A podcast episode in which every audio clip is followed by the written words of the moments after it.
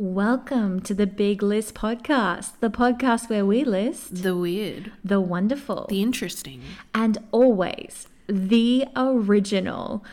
We are your host, Bison Woody. to infinity and beyond. No, we are your host, Ames. and Katie.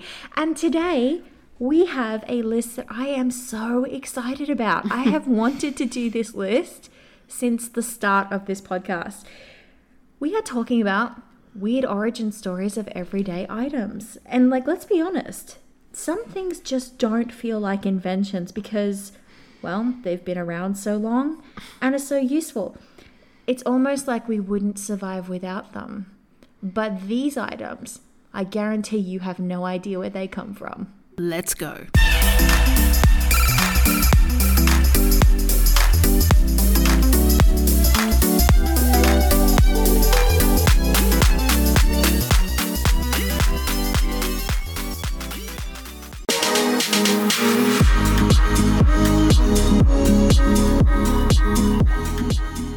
Number 10. I'm going to start with makeup. Or Makeup. Yeah. You like makeup?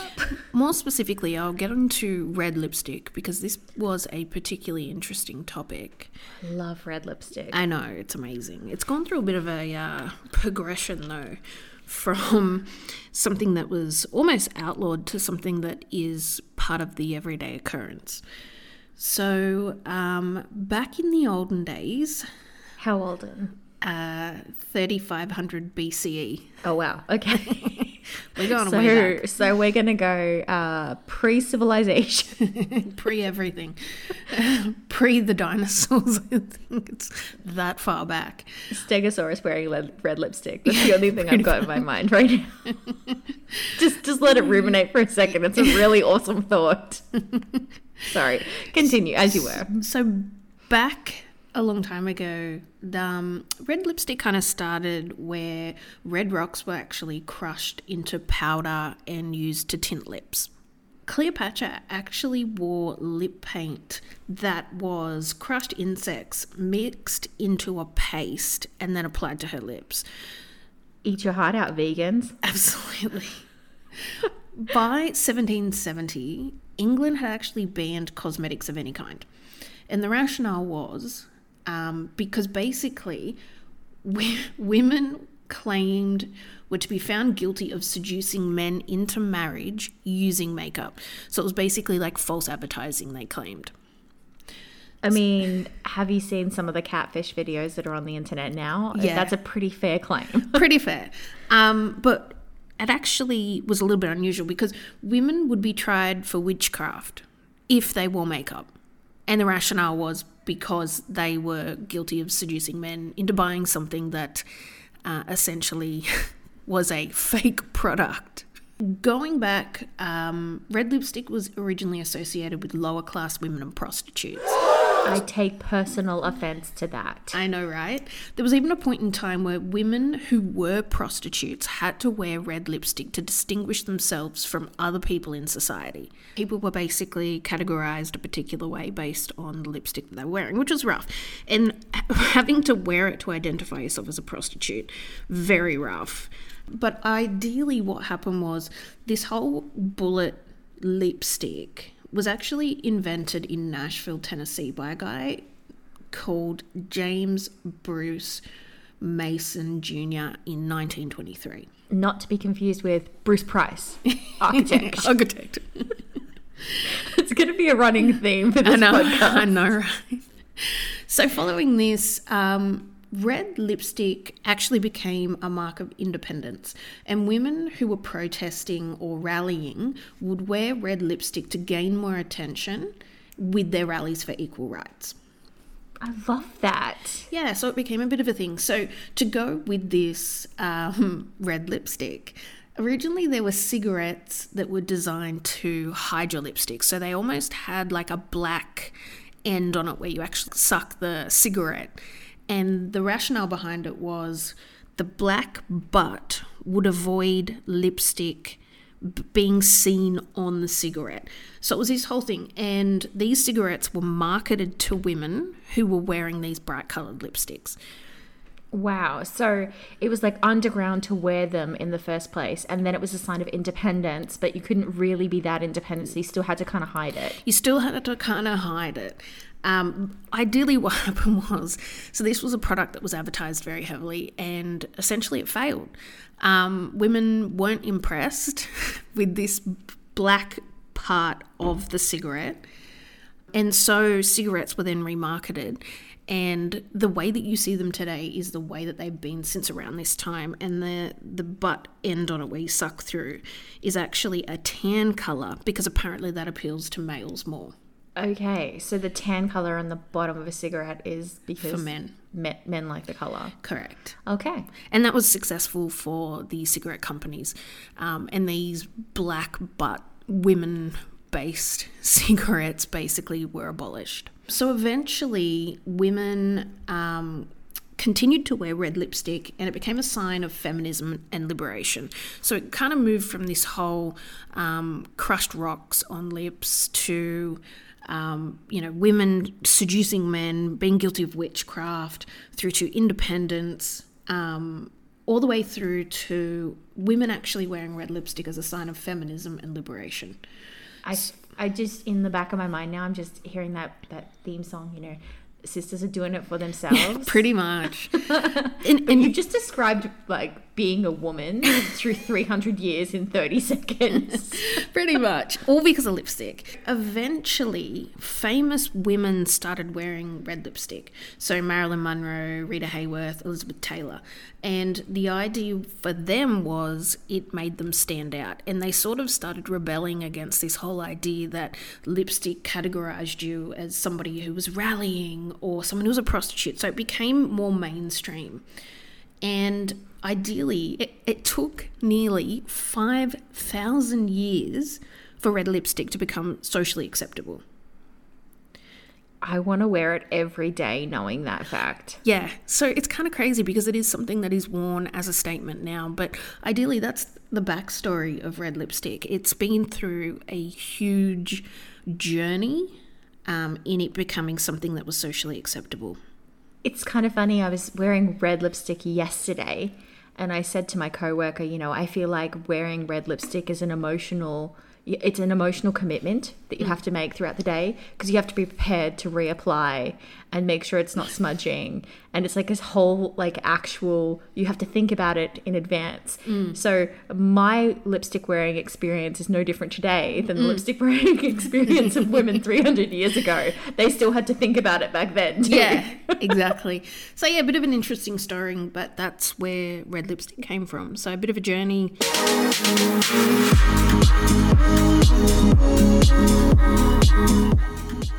Number 9. T-shirts. Like we wear them, right? You wear them every day? I mean, I try to. Yeah. T-shirts date back to around 1904, and Okay. this is all thanks to single dudes. Okay. In the 19th century, t-shirts were used as underwear, so like undergarments, and somewhere in and around the mid 20th century, they became became more casual clothing. Um, so back then, t-shirts were worn exclusively by single guys. Now, this is because clothing back at the turn of the century, all the guys' shirts had buttons on them, right? Right. And if you're wearing shirts with buttons on them all the time, what happens?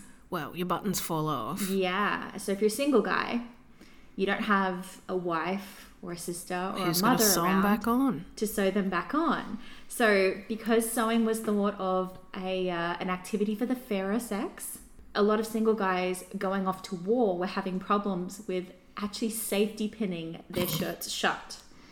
They were first marketed as slip on garments without buttons, and the earliest t shirts date back somewhere between 1898 um, and 1904, which is when the Spanish American War was happening. And the cop. I don't know if it's Copper or Cooper, so I'm probably going to say it wrong and I'm probably going to get someone correcting me. But I'm going to go ahead and say Cooper. The Cooper Underwear Company ran a magazine ad announcing a new product and they actually marketed it towards bachelors. Okay. So So they don't want to learn how to sew. So you know what? Fuck it, we'll make a new product. but they actually did in this in this ad campaign they kind of did this before and after right so in the before photo it shows a man His eyes are like really sad. He's looking at the camera as if he's embarrassed. He's lost all the buttons on his undershirt and he's safety pinned them together. Okay. Um, and like some of the fabric is just like flapping in the wind, and he looks just really embarrassed. and then right next to it, in the after photo, they show this virile gentleman In this With- amazing t-shirt. with a handlebar mustache, smoking a cigar, and he's wearing the quote unquote bachelor's undershirt. so it's um, stretchy enough to be pulled over one's head. And the ad actually says no safety pins, no buttons, no needle, no thread. Um, I feel like they missed an opportunity. The end of that should have been no worries. Ah, see, you don't need to be a lawyer, get a job in advertising. it took the US Navy less than a year to see the ad and start issuing t shirts to all of its sailors. Fun little fact this is actually where we get the term crew neck Okay. for your t shirts. Makes sense. So, t shirts were the default garment um, for farm and ranch chores around the Great Depression era, while conditions kind of called for durable, lightweight fabrics that needed very little laundering. And then after World War II, they were worn by the Navy um, as underwear, but it later became common when the guys were coming back from war from, for them to wear um, their trousers and t shirts as more of a casual look. And then it was after Marlon Brando wore a t shirt in a streetcar named Desire, it became even more popular, became even more mainstream. Um, so the rest, as they say, is history. But just some fun facts for you about t shirts. As we know, t shirts are generally inexpensive, um, unless they're Yeezy brand, of course. I think I saw one the other day that went for like a thousand dollars. Oh my god. And it had holes in it. I was like, seven bucks. I will go to Kmart, buy a t-shirt. and rip holes in it. I will give it to my nephew to trail around around outside of his tricycle, And then off you go. and then I'll get a Sharpie marker and just write Yeezy on the tag. Don't tell anyone. Nine hundred ninety-seven dollars. Don't tell Kanye.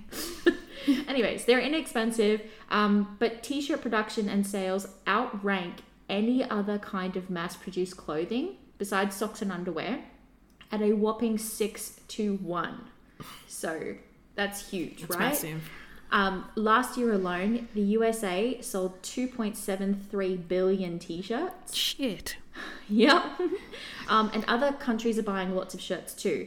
So people in developed countries on average tend to buy about nine shirts a year, which equates to a massive 9 billion 875 million meters of fabric global, globally per year. Insane.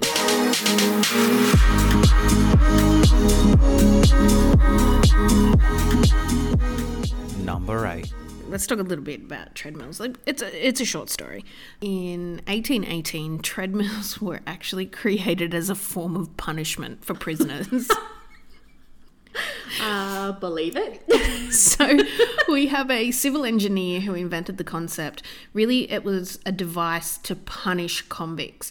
And what they used to do were uh, prisoners were forced to climb onto these spokes of a large paddle wheel. Um, it was actually referred to as the never ending staircase. That sounds miserable. Basically, prisoners would work eight hour shifts on these treadmills. And the gears on the treadmill actually um, pumped water or crushed grain. So they were on these treadmills for eight hours and they were producing products of some description. That's nuts. So in 1824, the treadmill device was said that it would tame the most defiant of prisoners. So it really was a torture contraption. What happened was a lot of American prisons actually stopped using the treadmill because it was too much of a torture device. Um, however, England actually continued to use it into the 19th century.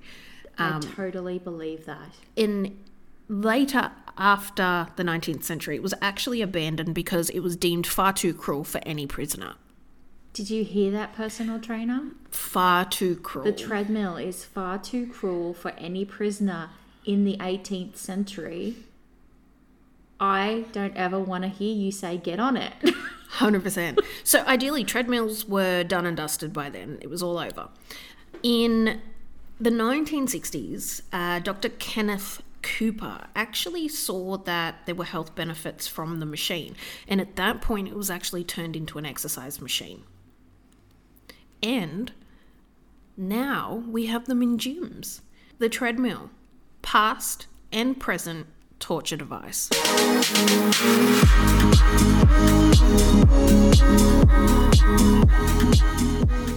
Number 7. So, John Pemberton, who was actually a Confederate colonel who was wound- wounded in the American Civil War, he had an addiction to morphine. Um, he also had a medical degree. So,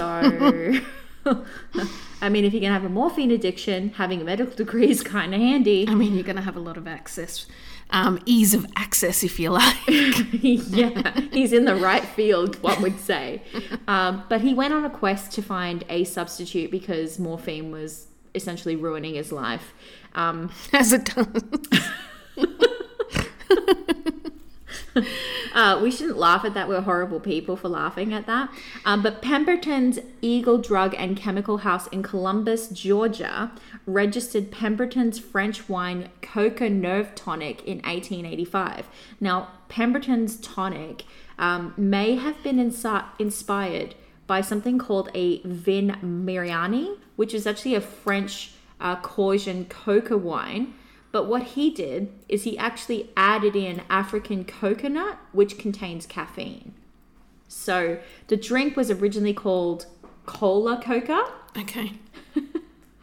and that was uh, presented at a contest in Philadelphia in 1885. Um, a year before Coca Cola, the brand, was ever born. Um, Coca Cola was actually something that was produced by a Spanish company. It was a Spanish drink, but the Philadelphia based company bought the rights to that in uh, 1953, so they couldn't use it anymore. Um, Atlanta and Fulton County passed the prohibition legislation in 1886. So Pemberton developed Coca Cola, which was a non alcoholic version of Pemberton's French wine. Um, and it was marketed to the masses as a temperance drink. So getting people to drink Coke instead of drinking wine or drinking, you know, ale. The first sales were at Jacob's Pharmacy in Atlanta, Georgia on May 8th, 1886, where it was initially sold for 5 cents a glass. Oh, wow. Yep. Uh, the drugstore soda fountains were popular in the United States at the time due to the belief that carbonated water was good for your health. And Pemberton's new drink was marketed and sold as a patent medicine.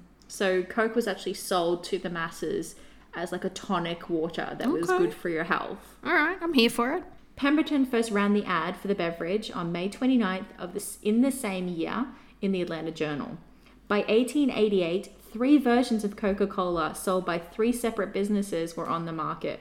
A co-partnership had been formed on January 14th, 1888 between Pemberton and the four other Atlanta businessmen this business deal wasn't actually codified by any signed document. It was just a verbal agreement between the four different entities that were actually making Coke.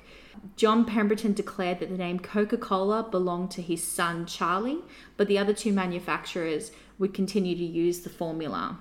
So, Charlie Pemberton's record of control over Coca Cola name was the underlying factor that allowed him to participate as a major shareholder in March of 1888. Now, there's a whole bunch of legal stuff that happened um, between 1888 and today, but long story short, they ultimately owned the rights to the name, so therefore they own the rights to the formula, and they basically bought out the other companies, and the rest is all happy, right? Mm-hmm. What if I told you that there has actually been lawsuits involving Coca Cola and Colombia death squads? In July of 2001, the Coca Cola Company was sued over its alleged use of political far right wing death squads. Um, so, death squads in Colombia to kidnap, torture, and kill Colombia, Colombian bottle workers that were linked with trade union activity. So, there was these allegations of trade unions breaking out in the bottling factories in Colombia, and Coke was like, not having none of it. Coca Cola was sued in the US federal court um, in Miami by the Colombian Food and Drink Union, uh, Sinotrail.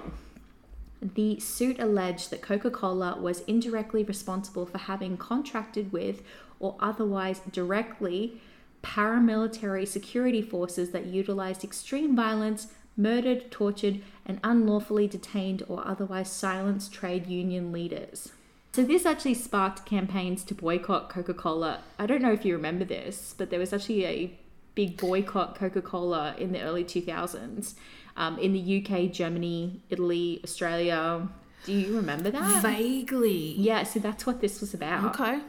So Javier Correa, um, the president of Cinetrail, said the campaign aimed to put pressure on Coca-Cola to mitigate the pain and suffering of union members that had suffered.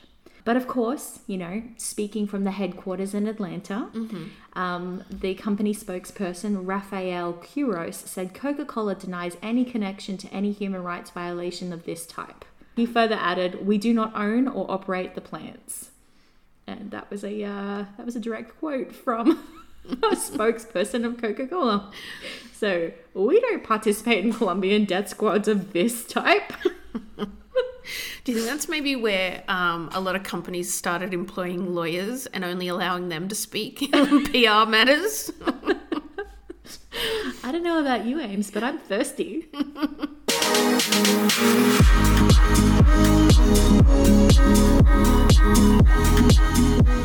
Number 6. Have you ever thought about where potato chips have come from? Only when I find them in my couch. If I could eat potato chips for every single meal, I would. Where did they come from? So, a guy by the name of George Crum, Are you serious? yeah, his surname's Crum, C R U M. Like, have you ever had those names where you're like, when you hear the person's uh. profession, you're like, that makes total sense. Makes total sense. So this guy was born in 1824. So one night he had a customer in the restaurant who kept sending back the hot chips and complaining that they were too thick. So apparently this happened three, four, five times, and this guy just kept sending the food back, and he's like, you know what, this is not to my liking. Do it again. So basically, Hasn't cut my chips thinner. Pretty much. And George was like, you know what? I'm done with this. So he got a knife and he cut them so thin that they were almost paper thin. So they were like really thin, right? You're telling me that potato chips were invented because a guy was petty. Yep. So he cut them really, really thin and he goes, righto, and he deep fried them, put them on a plate and sent it out. And the guy apparently was like, oh my God, this is amazing. I love these. They're the perfect thickness. So the guy was a massive dick because he was, because George was serving hot chips, right?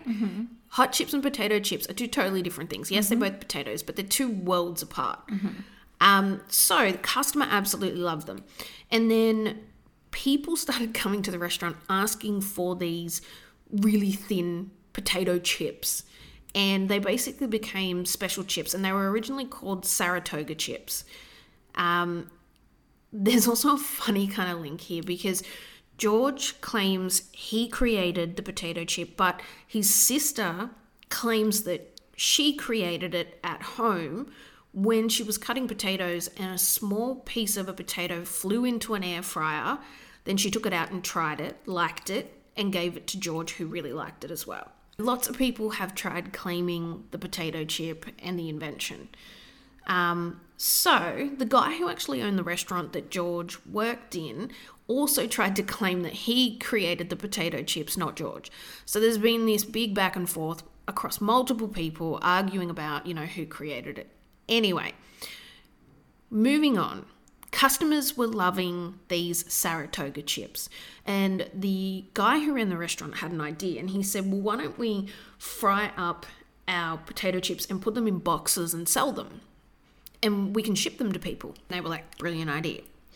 So these potato chips, whilst being sold in boxes, um, they were they were quite limited. So you obviously had to have the money to buy them. You had to wait for it. It was this whole thing. But George's chips that he was creating in the restaurant stayed a local delicacy until about 1920. The reason they became mainstream is because there was a salesman named Herman Lay. Of Lay's chips. Correct. Get out. Yeah, so he uh, basically bought the invention and then he said, you know, we can mass produce this stuff and get it to people. Genius. And that's where the, the potato chips have come from.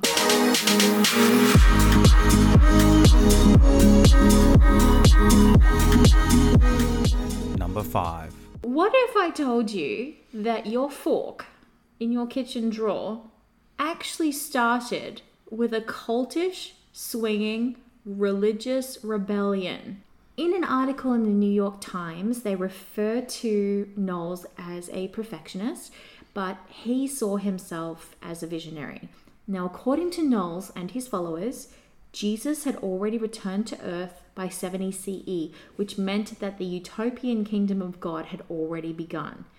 For some groups to take advantage, they simply, so basically, Noyes told his followers if you want to take advantage of God coming back to earth, we just have to start living like children of God. Okay. So the group decided to go for it. They moved into a red brick building in mm-hmm. 1948, and Noyes argued that since early Christian communities were communal, Oneida community should start sharing everything too. Mm-hmm. So that meant funds, living spaces, business ventures, cutlery, and spouses. And what they were finding is when they were sharing cutlery, because they were they used to be made out of different materials, that they would actually tarnish and rust a lot faster. Now, in this little community, they had people from all different walks of life, right? Like they had inventors, they had doctors, Yeah. um, they had nurses, they had teachers. But what they were finding specifically with the cutlery, after being shared with multiple different people, the cutlery would actually deteriorate. Um, it would rust, or it would just turn a really funny color. Or if they had made it out of wood, um, that wood would actually splinter because that was quite common as well. Yeah. You couldn't afford to make, um, you know, get gold or whatever it was for your your tableware, so they actually came up with this concept of doing silverware that wasn't actually made out of silver but was coated in silver. oh, God, it tastes so tinny. Well, does it taste tinny when you put a spoon in your mouth now? Because the formula hasn't changed much. No, but it's like legit silver. So and and you wash it a million times and you're not tasting. It's like licking the bottom of a battery. Have you ever done that? Just like licked a nearly dead battery Why would anyone do that? because it zaps you. Again, why would anyone do that? I can't believe you haven't done that. I can't believe you have. I mean, it's a good way to test if your battery's dead or not. Do, anyone listening to this under the age of 15 with a brain or without a brain, do not do that. I mean, uh, we used to do it all the time. Is the battery dead? Lick. Oh yeah, she's dead in the bin. So much is making sense for me now. Your personality. so much is falling into place. I need to go lick a battery. BRB.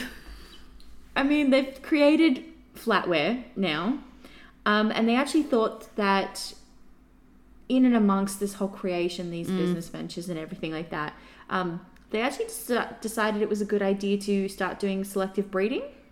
so God, like what you do with cats and dogs. yeah, exactly. You So breed them. Unfortunately, that led to abusive practices like breaking apart marriages, coercing young and old community members into really shocking situations. Um, though the utopian experiment eventually fell apart, uh, members still managed to hold on to their business dealings. So, no more sex cult that shares everything. The exploitation practices that were involved with that company are now no, no longer around. Um, I don't think so. I hope not. Uh, but yeah, that company is still very much in existence and they are responsible for the majority of flatware that's in your drawer right now.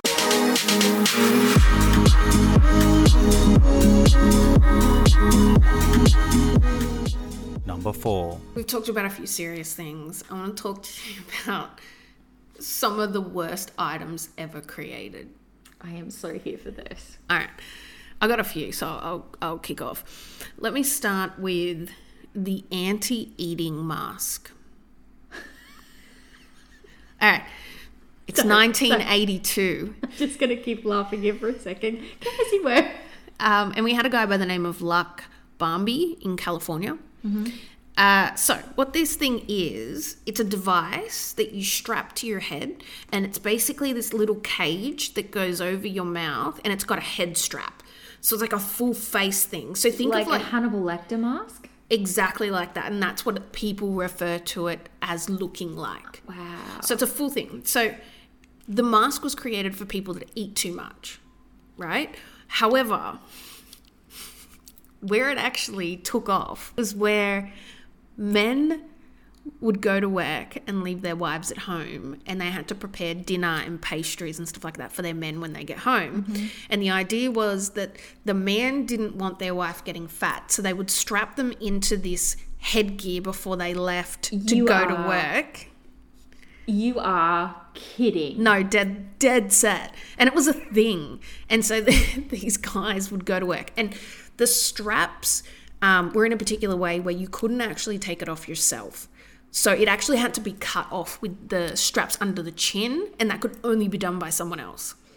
Okay, further proof that women have had it so hard throughout history. Like like everything we've spoken Yeah. about today, sex cults being sold into slavery and marked with red lipstick, Yeah. starvation masks strapped to our heads. Could you imagine? Husband goes to work and he's like, you know what? You're looking a bit porky.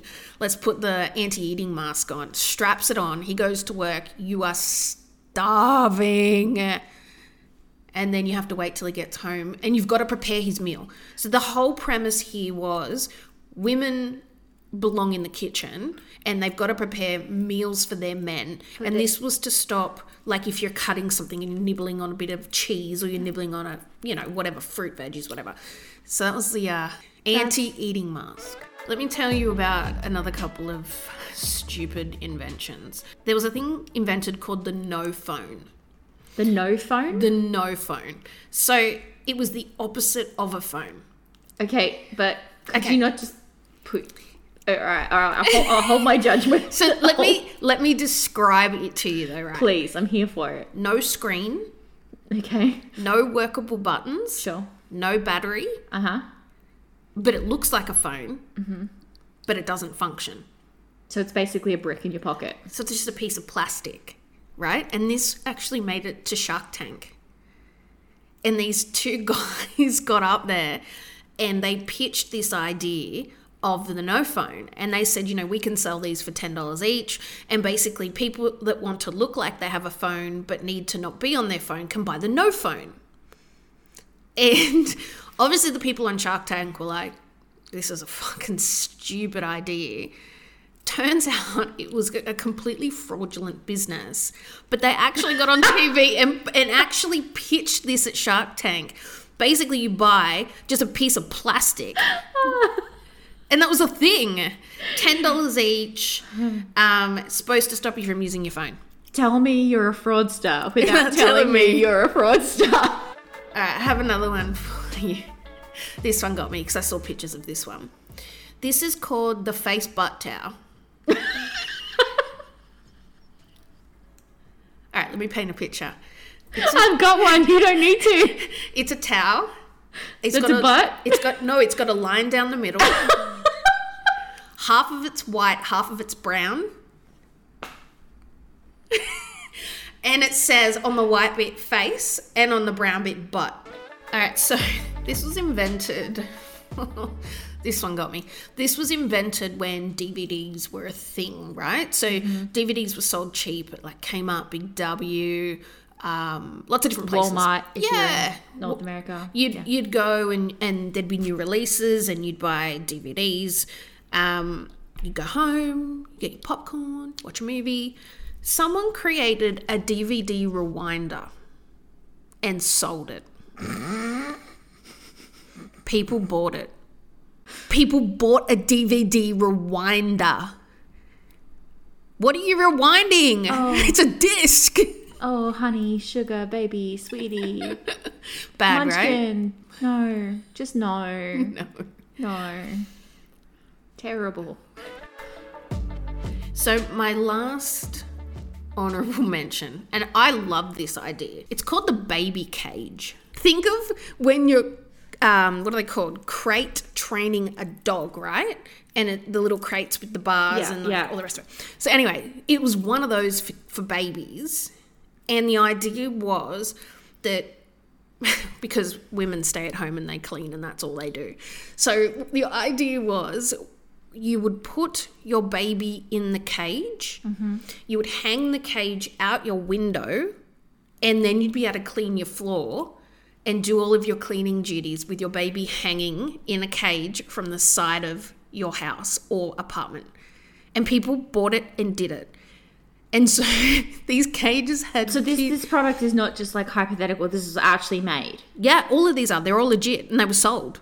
And they sold quite well. Oh my god! So they had babies hanging out of windows. Yeah. Baby cage. I have no words. Yeah, they were actually. I looked at the advertising brochures because it was back in the um, 80s where a lot of women did stay at home and they did all of the housework duties. And there were pictures of this in black and white, and there were babies in cages, and there were people living in apartments, like with your railing, and the cage actually clipped to the railing. And it was advertised, um, you know, and there was a woman vacuuming and the baby hanging out the window. Baby cage.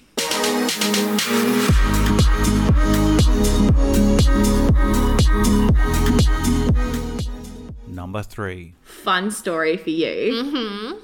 We got radar, like sonar technology, because someone actually wanted to invent a death ray. I actually think I've read something on this topic. Yeah, so like in 1930s Britain, it was a bit of a tense time, right? Like pre World War II, um, Nazi Germany was ascending, and the rest of the Eu- European continent was feeling kind of vulnerable to take over, um, and enemies were literally just a channel away, right? So the people of Great Britain were understandably nervous. Um, even worse, intelligence suggested that Germany was gaining alarming advances in technology. So we all know that during Nazi Germany, they had crazy scientists and very, very smart people working for them.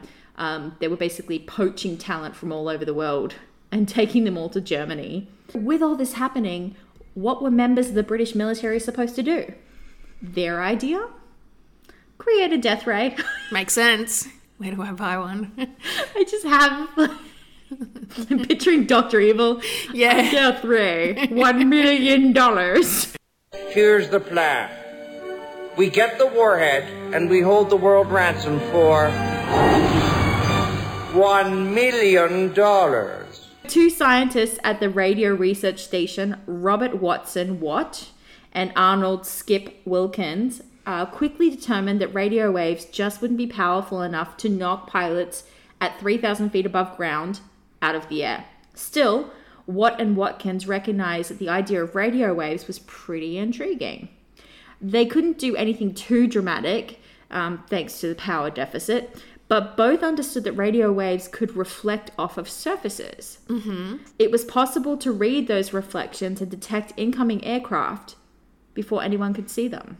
So this was literally made by accident. They shot a bunch of radio waves up into the air, hoping to knock pe- people out of the sky. They're like, it's not working, but we can see them.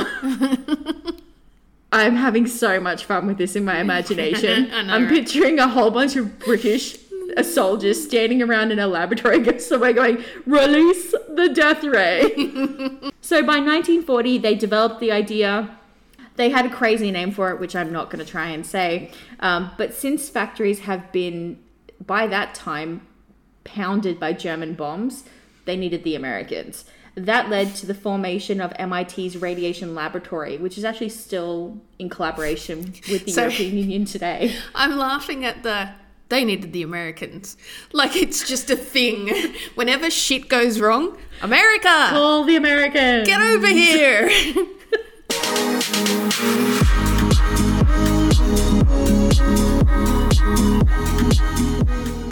Number 2. Now I'm going to take you on to inventions that people never got credit for. okay. All right. All right, so some of these you might know, some of them you might not know, but we'll, we'll run through them anyways. Um, who invented the telephone? Uh Bell. No. Alexander Graham Bell did not actually invent the telephone. Oh, Yep. So on June, shame. on June 2nd, 1875, Alexander Graham, Graham Bell and his assistant, Thomas Watson, were working on their harmonic telegraph. So that was a device that would transmit sound at a distance via vibrations in steel reeds that charged with currents. Um, when one of the reeds didn't respond, Bell was thinking it might have got stuck on a magnet or something like that, so he sent his assistant over there to fix it. Mm. And when he had plucked it in his hand, he actually heard his voice from a great distance. So when he did that, they discovered they had successfully transmitted sound. So it was literally Amazing. quite by accident that they found out this. One month later, they submitted human voice um, and the first recorded telephone conversation. Valentine's Day in 1867, not one but two men were actually physically racing to the patent office. the one who got there first, however, wasn't Alexander Graham Bell, but Elijah Gray. Gray had been working on a sound transmitting device for years, similar to Bell's, except it used a liquid transmitter instead of a copper transmitter. Okay. And on the morning of February 14th, Gray's lawyer got to the patent office bright and early, handed in his patent paperwork, where it sat at the bottom of the pile until that afternoon. See, I'm visioning uh, two people. Oh shit, we had a good idea. Racia! Yeah. In the sprinting. so, in the meantime, just before noon, Bell's lawyer reached the patent office. so, I got here first. I got here Yeah. first. it's like, I got a jar of dirt. um, but whether by force or by just having more clout than Rihanna, he had Bell's paperwork pushed through the pile and filed immediately. So Gray's paperwork sitting on the bottom of the pile, Bell's paperwork is in his hand going up top. And it's not just that Gray got there first. It's mainly the claim that the paperwork Bell did file that day included a section that had been stolen directly from Gray's work. okay. The patent examiner who looked at both Bell and Gray's paperwork saw the red flag and suspended Bell's application for 90 days while he reviewed the claim. Oh, shame. However, Bell and his lawyer were able to persuade the examiner, a little bit of money under the table, As you do. to lift the suspension after they produced an earlier patent filing of Bell's that showed use of a liquid transmitter. So he said, like I've used a liquid transmitter before. Here's here's the paperwork proving it. That filing showed both the liquid being used and his his second design, which was enough for the patent to be granted eventually to Bell. And while Bell and Gray is most certainly the most dramatic showdown in this whole tale, mm. it also obscures the pioneering work of nearly a dozen men who can also lay claim to the invention of the telephone. Rough. So Antonio Minucci a- achieved success with primitive telephones way back in the 1830s, so 30 years earlier than any of these guys. So I think a good nickname for him would be Manooch. Minucci. or just Chew. Chew.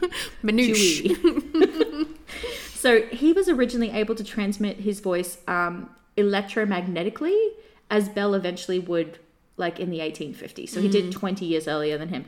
Minucci even filed a caveat, which at that time was the formal version of a patent, as opposed to doing a complete filing. So he put in like a pre-filing essentially with the patent office in 1871 that essentially describes the device Bell would patent five years later. However, Minucci, who lived Manooch.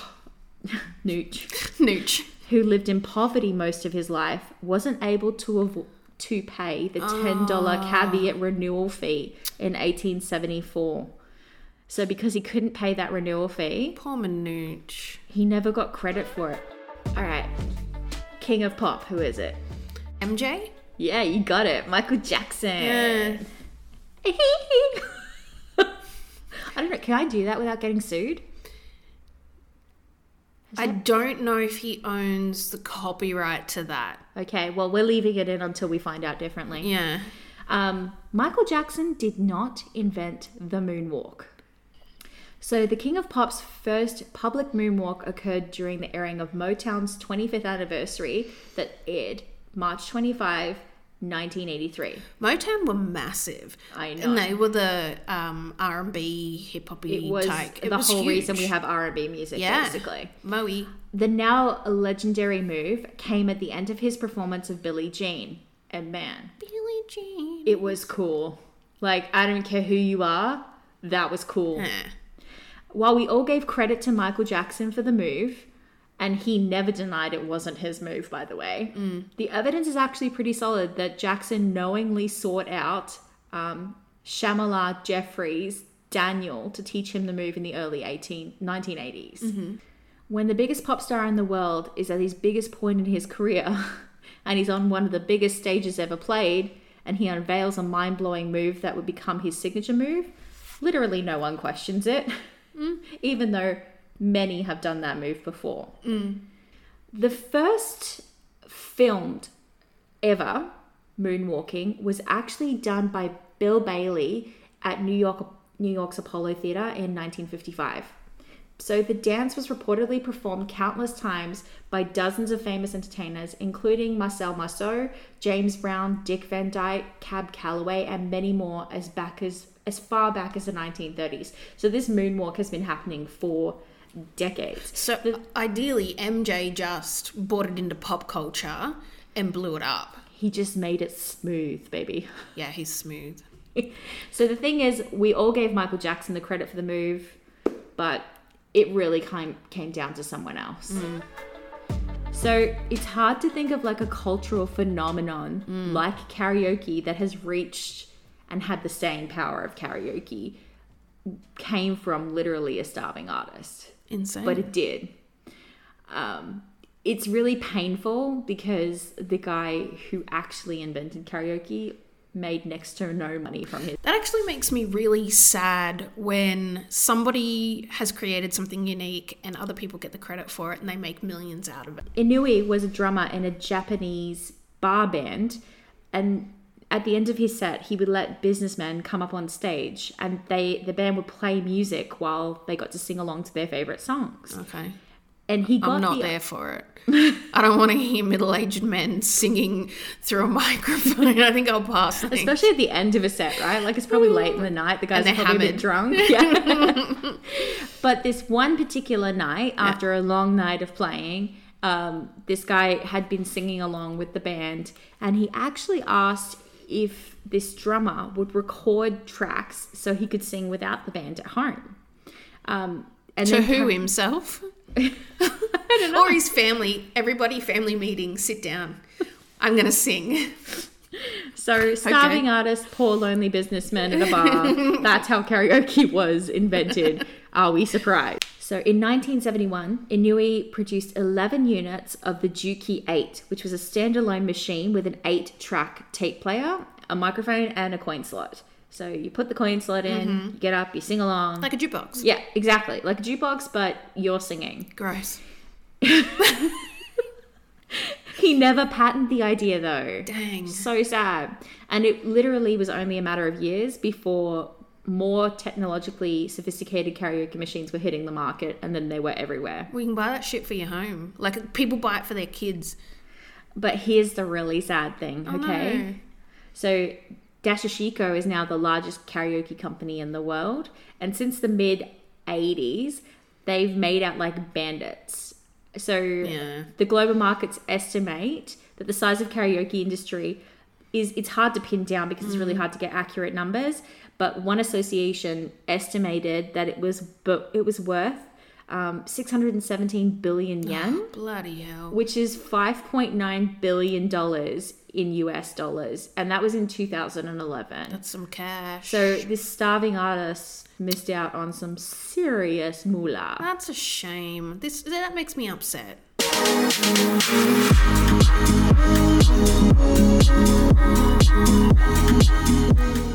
Number 1. I have one honorable mention that I Yes. would feel remiss, remiss not mentioning.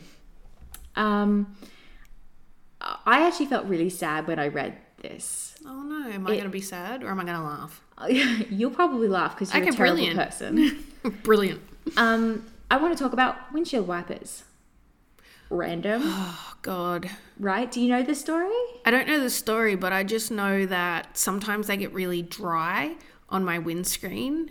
And Okay, that's then not I'm at all like, where I was going with this conversation. and then I'm like, Sean, can you fix my windscreen wipers? and he fixes them. But anyway, So, November 10 in 1903, um, an American woman named Mary Anderson patented the automatic windshield wipers.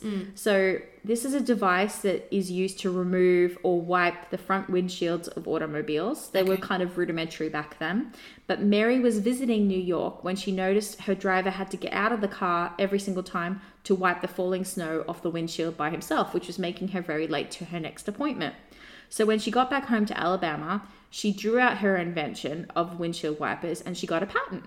Like, killing it. Go it's a girl. good idea. I mean, at that point in time, to be like, old mates having to get in and out. Especially the fact that she's a woman in 1903, the fact that she decided to patent a technology. Yeah, I'm here for it. Yeah. Like, so far, like, get it, girl, you know? Yeah. So, when she received the patent, Anderson tried to sell it to a Canadian manufacturing firm. Unfortunately, it was 1903, and Mary was a woman. Oh, Companies- Meza, Meza. Yeah. Companies weren't interested in doing business with any woman, especially without a prominent male to support her ideas. Of course, because you always need a male to stand behind you. So she approached multiple different companies. They all refused, arguing that the device, get this, had no practical value. and was not worth the money. Um, people scoffed at the invention, saying that the wipers' movements would actually distract drivers and cause accidents. So they're like, silly woman, this is dangerous, and you're a woman, go away. so sadly, the patent that she had on her invention actually expired before she could actually use the idea and get someone to manufacture it. Um, mechanical windshield wipers were standard equipment 10 years later. so she invented them in 1903. 10 years later, they're on every single car. That sucks, Meza. Yeah, and it's all because the patent expired and she couldn't get anyone to, to take her up on her idea. Ah, sad. Anderson never profited a dime from the invention, Oh, that's even worse. but she did live long enough to see her dream become a reality, which was windshield wipers on every single car. Um, and she was introduced into the Inventors Hall of Fame in 2011, Yes. even though unfortunately she was never monetarily compensated. What a legend.